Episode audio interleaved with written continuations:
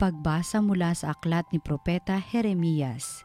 Ipinabatid sa akin ng Panginoon ang masamang balak laban sa akin ng mga kaaway ko. Ako'y parang maamong tupang dinadala sa patayan at hindi ko nalalamang may masamang balak pala sila sa akin. Wika nila, putulin natin ang puno habang malusog. Patayin natin siya nang wala nang makaalaala pa sa kanya. At dumalangin si Jeremias Panginoon, ikaw ay hukom na makatarungan, nababatid mo ang isipan at damdamin ng bawat tao. Ikaw ang maghiganti sa mga taong ito. Ipinauubaya ko po sa iyo ang aking gawain. Ang Salita ng Diyos.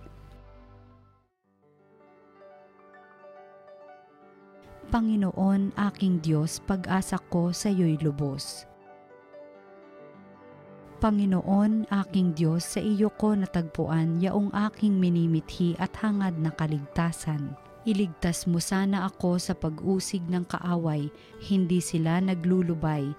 Kapag ako ay inabot sila'y liyon ang katulad, tatangayin nila ako sa malayo itatakas at kung ito ang mangyari pihong walang magliligtas.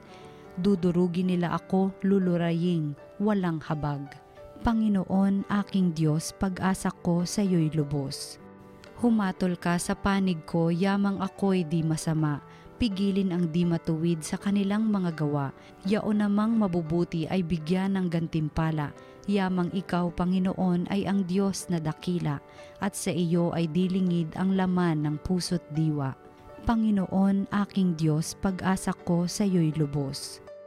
Ikaw rin po, Panginoon, ang sa akin nag-iingat.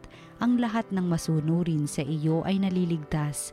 Ikaw ang Diyos na matuwid, isang hukom na matapat, laging handang magparusa sa sino mang gaway linsad.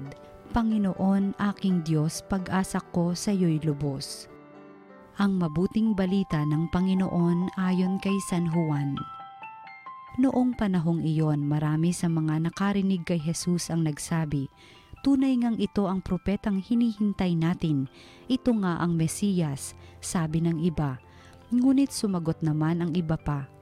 Maaari bang magmula sa Galilea ang Mesiyas? Hindi ba sinabi ng kasulatan na magmumula ang Mesiyas sa lipi ni David at sa Bethlehem na bayan ni David ipanganganak? Magkakaiba ang palagay ng mga tao tungkol sa kanya Ibig ng ilan na dakpin siya, ngunit wala namang nangahas humuli sa kanya. Ang mga kawal na bantay sa templo ay nagbalik sa mga punong saserdote at sa mga pariseyo. Bakit hindi ninyo siya dinala rito? Tanong nila sa mga bantay. Sumagot sila, wala pa pong nagsalita ng gaya niya. Kayo man ba'y nalinlang din? Tanong ng mga pariseyo. Mayroon bang pinuno o pariseyong naniniwala sa kanya? Wala mga tao lamang na walang nalalaman sa kautusan ang naniniwala sa kanya, mga sinumpa. Isa sa mga naroon ay si Nicodemo na nagsadya kay Jesus noong una. Tinanong niya sila, labag sa ating kautusan na hatulan ng isang tao nang di muna nililitis at inaalam kung ano ang kanyang ginawa, hindi ba? Sumagot sila, ikaw ba'y taga Galilea rin? Magsaliksik at makikita mo na walang propetang magmumula sa Galilea. Ang mabuting balita ng Panginoon, pinupuri ka namin, Panginoong Heso Kristo.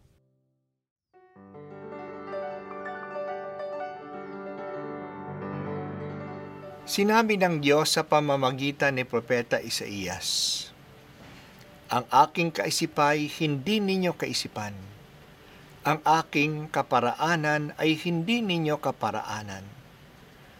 Kung paano ang langit ay mas mataas kaysa lupa, ang aking kaparaanan at ay higit kaysa inyong kaparaanan, at ang aking kaisipan ay hindi maaabot ng inyong kaisipan.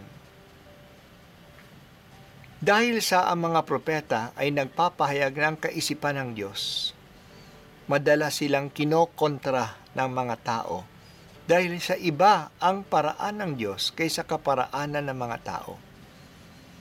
Matindi ang pagkokontra sa mga propeta kung ang tao ay maging mayabang na ipinilit ang kaniyang pag-iisip na hindi sumasang-ayon sa kaisipan ng Diyos.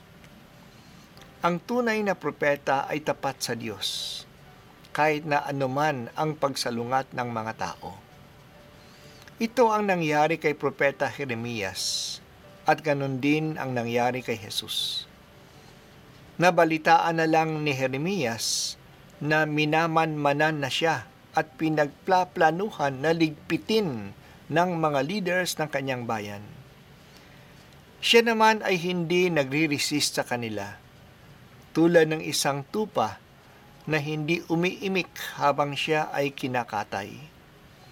Ang dahilan ng pananahimik ni Jeremias ay dahil sa malakas ang kanyang tiwala sa Diyos. Sa Diyos na nakaaalam ng ating saloobin, ang Diyos na naghihiganti sa mga gumagawa ng masama. Hindi nagkamali si Jeremias sa kanyang pagtiwala sa Diyos.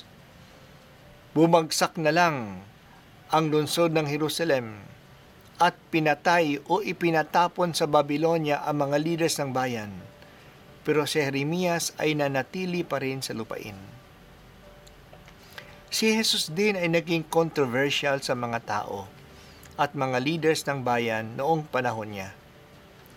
Hindi sila makadesisyon kung si Jesus na ba ang pinangakong Kristo o hindi. Sa kabilang dako, magaling siyang magsalita at makapangyarihan ang mga kabutihang ginagawa niya. Pero sa kabilang dako, ang Kristo ay dapat manggaling sa lipi ni David at dapat ipanganak sa Bethlehem, ang lungsod ni David. Walang propeta na nanggagaling sa Galilea at ang buong akala nila si Jesus ay galing sa Galilea. Mali ang akala ng mga tao at ng mga leaders dahil kulang sila sa pagre-research tungkol kay Jesus. Alam natin na si Jesus ay lumaki sa Galilea, pero siya ay sinilang sa Bethlehem. Alam natin na si Jesus ay galing sa lipi ni David dahil kay Jose. Sa pag-angkin at pag-ampon ni Jose kay Jesus, ang lahat ng prerogative niya tulad ng pagkabilang niya sa malaharing lipi ni David, ay kanyang ipinasa na kay Jesus. Dahil sa kulang umali ang datos nila tungkol kay Jesus, hindi nila matanggap siya. Pero ang mas malalim na dahilan, lalo na sa mga leaders ng bayan, ay ayaw nilang sa pamamaraan ni Jesus na tumatanggap sa mga makasalanan na pinalalayas ang mga nagtitinda sa templo, na mas pinahahalagahan ang mga tao kaysa araw-araw ng pamamahinga. Kakaiba siya, kaya nagpasya sila na siya ay patahimikin. Upang makapasok tayo sa kaharian ng Diyos, dapat tayong magkaroon ng katangian ng bata. Nang ibig sabihin na may kababaang loob at may tiwala sa Diyos. Kailangan nating makinig sa Diyos at sumunod sa Kanya. Iba ang pananaw niya kaysa pananaw natin. Mas naniniwala ba tayo sa Diyos o sa ating sariling galing? Sumusunod ba tayo sa Diyos o sa ating sariling kagustuhan? Tatanggapin ba natin ang pinapadala ng Diyos ng mga tao o tatanggihan natin sila?